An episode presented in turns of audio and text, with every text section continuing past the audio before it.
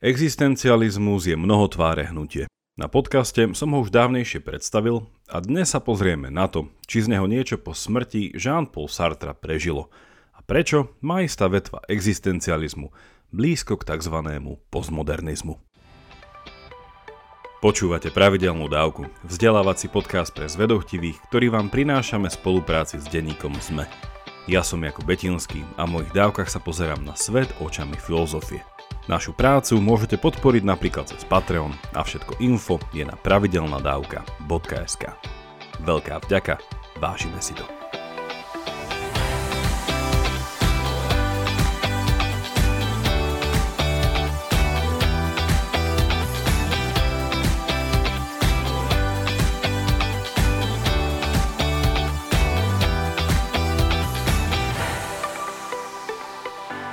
Na úvod si trochu zohriem vlastnú polievočku. Učím večerný online kurz o existencializme ak vás tento myšlienkový svet zaujíma, môžete sa naň po letnej prestávke prihlásiť. Diskutujeme tam o šiestich existencialistoch. Kierkegaard, Dostojevský, Nietzsche, Heidegger, Sartre a Camus. A v závere sa samozrejme nevyhneme otázke, ako sa existencializmu darí dnes. Zo spomínanej šestice zomiera ako posledný v roku 1980 Sartre a v deň jeho pohrebu zaplnilo ulice Paríža viac ako 50 tisíc ľudí. Doslova kultúrna udalosť. Prežil teda k dnešnému dňu aspoň jeho existencializmus? Dnešnú dávku chcem rozdeliť na dve časti. Najprv poviem niečo o existencializme ako takom a následne sa pozriem na niekoľko súčasných problematík, kde majú stále traja existencialisti tak povediac, nohu vo dverách. Reč bude o Kierkegorovej úzkosti, ničeho mŕtvom bohu a Sartrovej slobodnej vôli.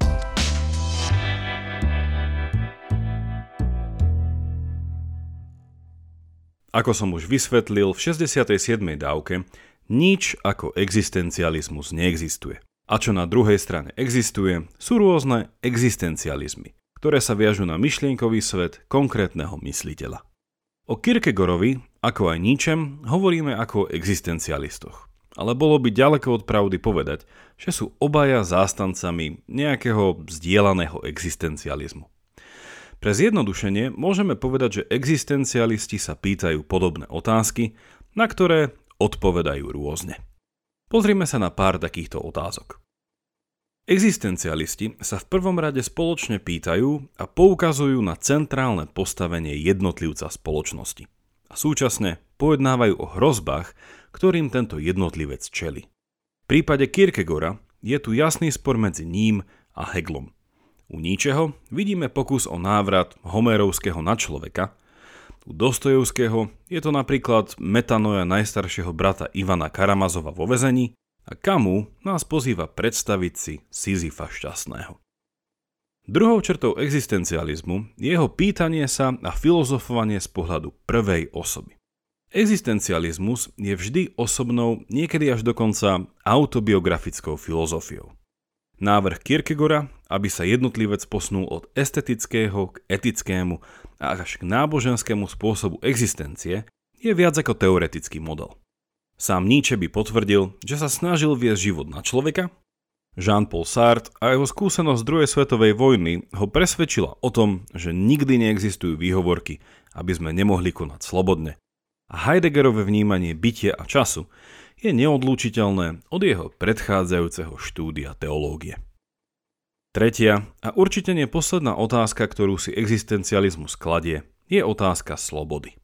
Nejde ani tak o originalitu otázky, ako o priestor, kde nachádza svoje uplatnenie. Nehovoríme o slobode politickej či ekonomickej, ale pozeráme sa na našu existenciu a bytie a pýtame sa, nakoľko naša samotná existencia a bytie umožňuje či vedie k slobode. Nezaujíma nás ani tak otázka, čo potrebujem na to, aby som bol slobodný, napríklad garanciu základných ľudských práv a stabilný príjem, ale skôr sa pýtame, či vôbec ako človek ako existencia istého typu, teda ľudská existencia, môžem a viem byť slobodný. V prípade Sartra ideme v hľadaní odpovede na túto otázku až tak ďaleko, že človeka definuje ako slobodu. Dostojevský nás príbehu o veľkom inkvizítori stavia pred voľbu, či chceme byť šťastní alebo radšej slobodní. A ničeho tzv. poslední ľudia, ktorí sú britskí utilitaristi, podľa neho, citujem, vymysleli šťastie a tým pádom odmietli slobodu. Kierkegorová sloboda nie je definovaná cez našu racionalitu, ako to robí napríklad Kant, a skutočná sloboda je prejavom iracionality ako to bolo v prípade Abraháma, ktorý chcel obetovať svojho jediného syna. Sloboda ale nie je pre Kierkegora neetická, ale nadetická. Pri Heideggerovi vidíme, že otázka bytia nás nevyhnutne vedie k otázke existencie druhých, autentickosti a uznaní vlastnej smrteľnosti a jeho sloboda je úplne odlišná od tej Sartrovej. Zatiaľ čo pre prvého je zdrojom slobody obmedzenosť našej existencie, pre druhého je zdrojom slobody práve naša existenciálna neobmedzenosť. Človek je sloboda a je na ňu podľa Sartra odsúdený. Toto boli tri z viacerých otázok, ktoré existencialistov spájajú. V druhej časti dnešnej dávky chcem poukázať na tri konkrétne myšlienky troch konkrétnych existencialistov, ktorým sa veľmi dobre darí aj dnes. A vďaka nim môžeme povedať, že existencializmus dnes určite nie je pase. Začnem s Kierkegorom a potom sa pozrieme na Nietzscheho a Sartra.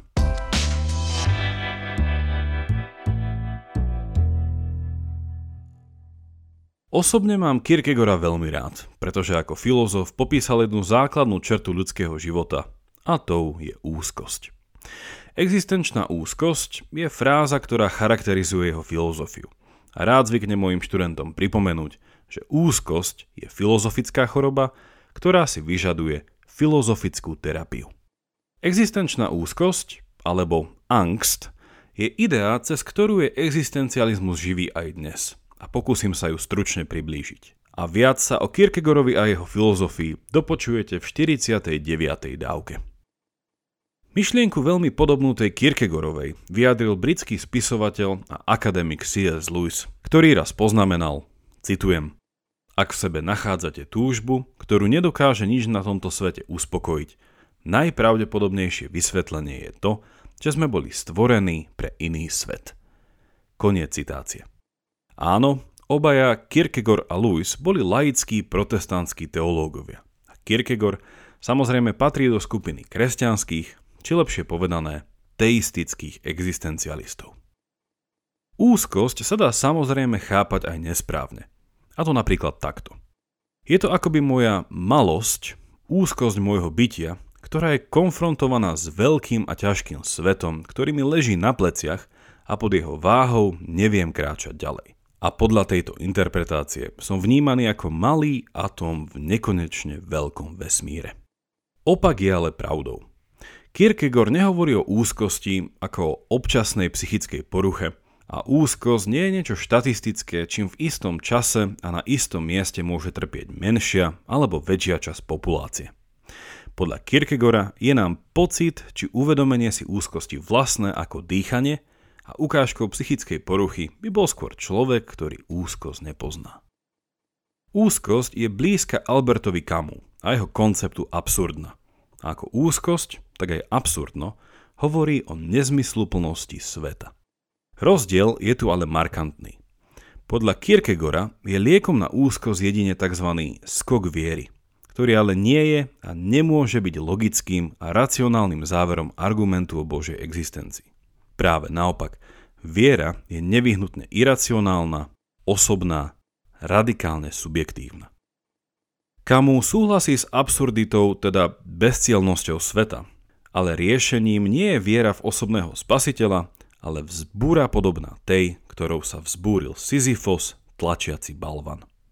Jeho vzbúra z oči voči tomuto absurdnému stavu veci, ale neprichádza v podobe samovraždy, ide naopak o vedomé rozhodnutie kráčať dole po balvan a tým sa vysmiať nesmrteľným bohom, ktorý Sisyfovi jeho smrteľnosť závidia. Kierkegorovú úzkosť si je na záver dobre predstaviť ako úzkosť hrdla či krku pri metaforickom akte škrtenia. Sme škrtení svetom, nedostatok kyslíka je nedostatok zmysluplnosti. Nie sme atóm v nekonečnom vesmíre, ale každý z nás je nekonečným vesmírom. Ak pociťujete úzkosť, podľa Kierkegora je to práve preto, že tento svet je nám jednoducho malý. Nevieme sa dom zmestiť. Cítime sa v ňom ako si cudzo. A táto pretrvávajúca skúsenosť svedčí o tom, že existencializmus ešte nie je pase.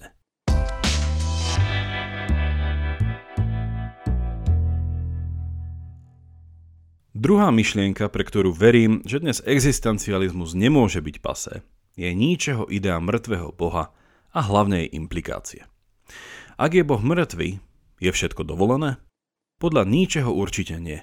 A stádovitú morálku resentmentu, teda pomstichtivú morálku zatrpnutých ľudí nespokojných samých so sebou, musí nahradiť staronová morálka založená na sile vôle, tvorivosti a svojbytnosti, kde sú opäť raz hodnotami veci ako sláva, česť a súťaživosť, nebezpečenstvo, hrdinstvo a krása.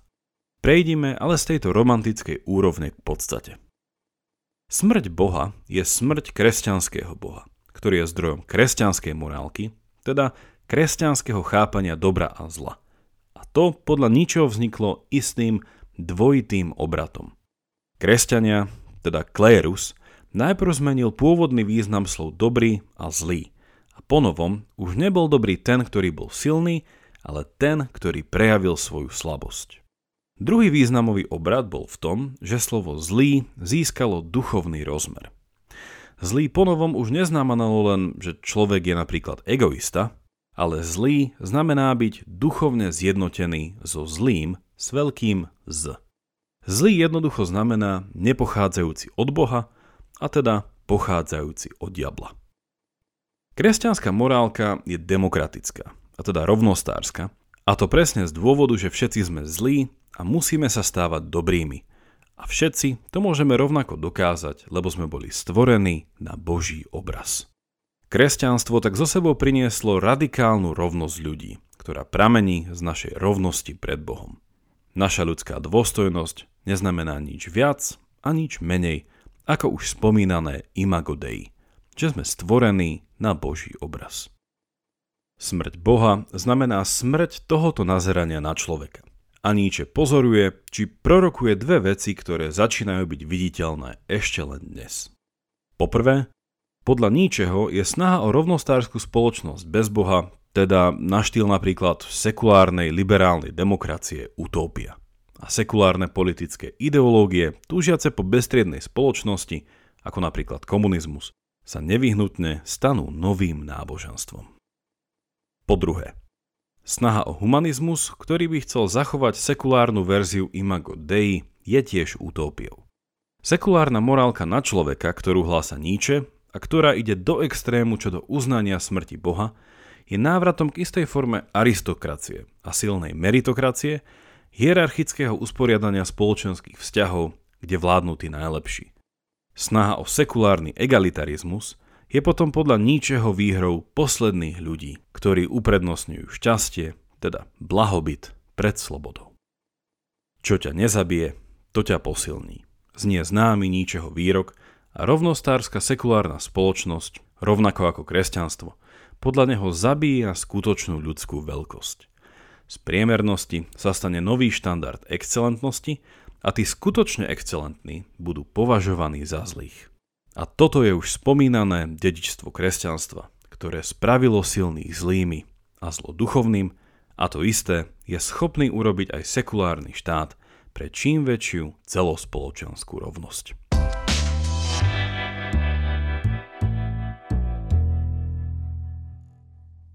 Tretia myšlienka, prečo existencializmus stále nie je pase, pochádza od Sartra.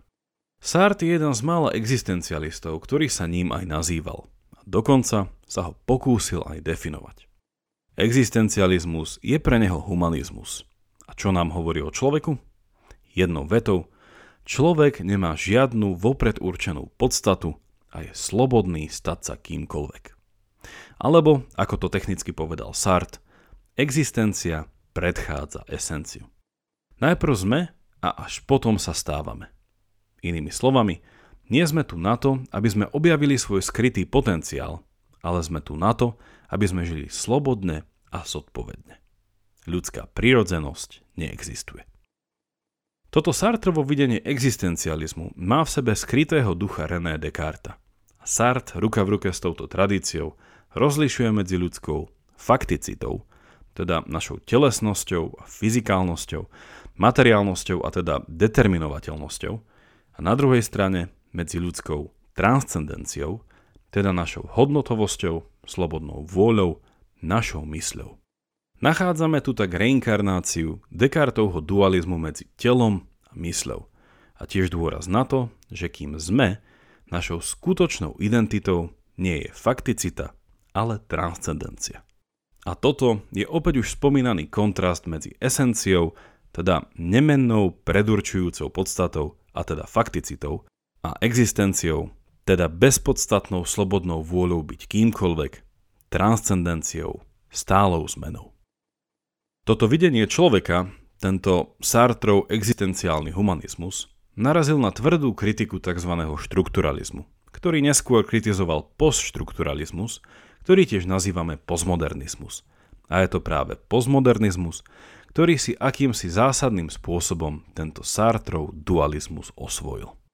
Najprv sumarizujem štrukturalistickú kritiku a potom sa pozrieme na postmodernizmus.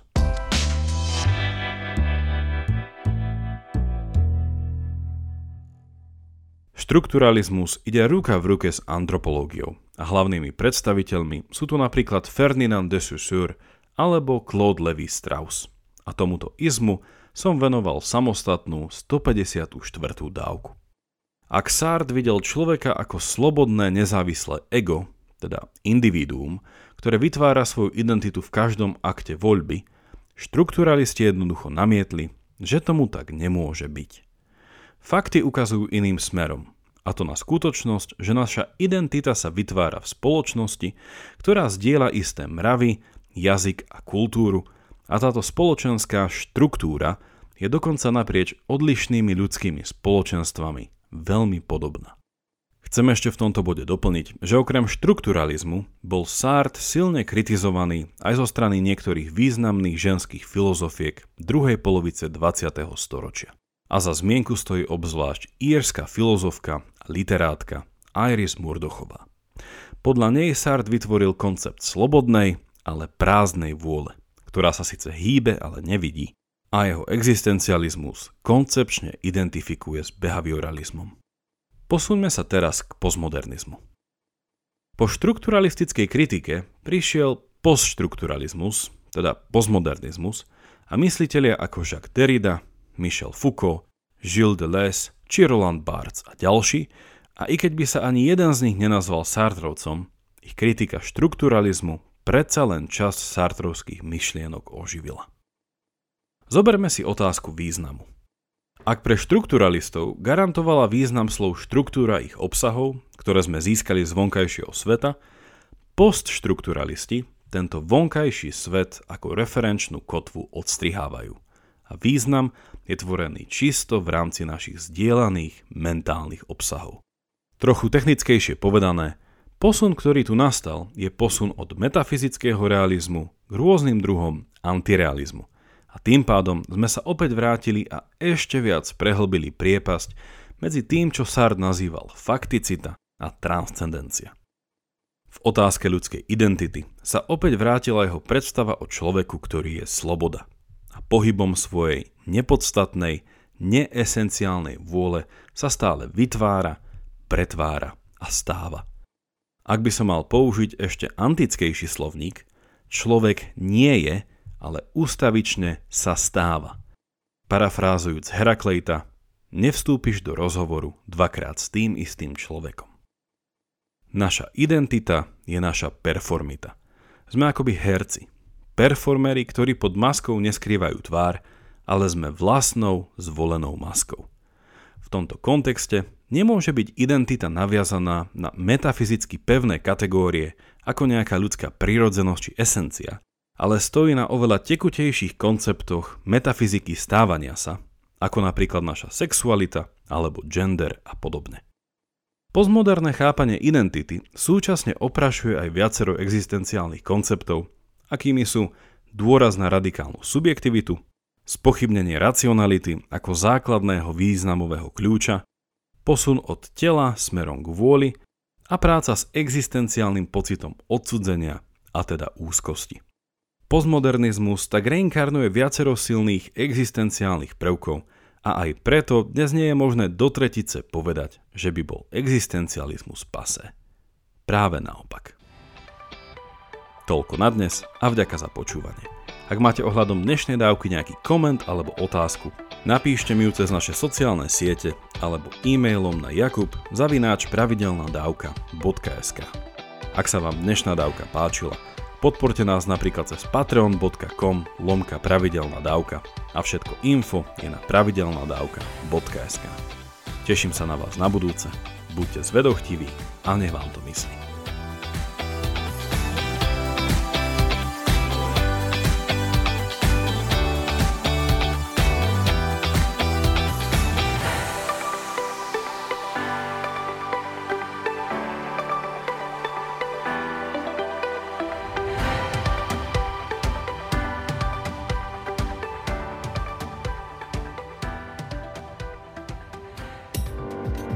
Sa Zuzana Kovačič-Hanzelová a v denníku SME pre vás pripravujem rozhovory o politike a spoločnosti. Vychádzajú takmer každý deň a nájdete ich vo všetkých podcastových aplikáciách ako rozhovory ZKH. O politike, chudobe, spoločnosti aj kultúre vždy na aktuálne témy.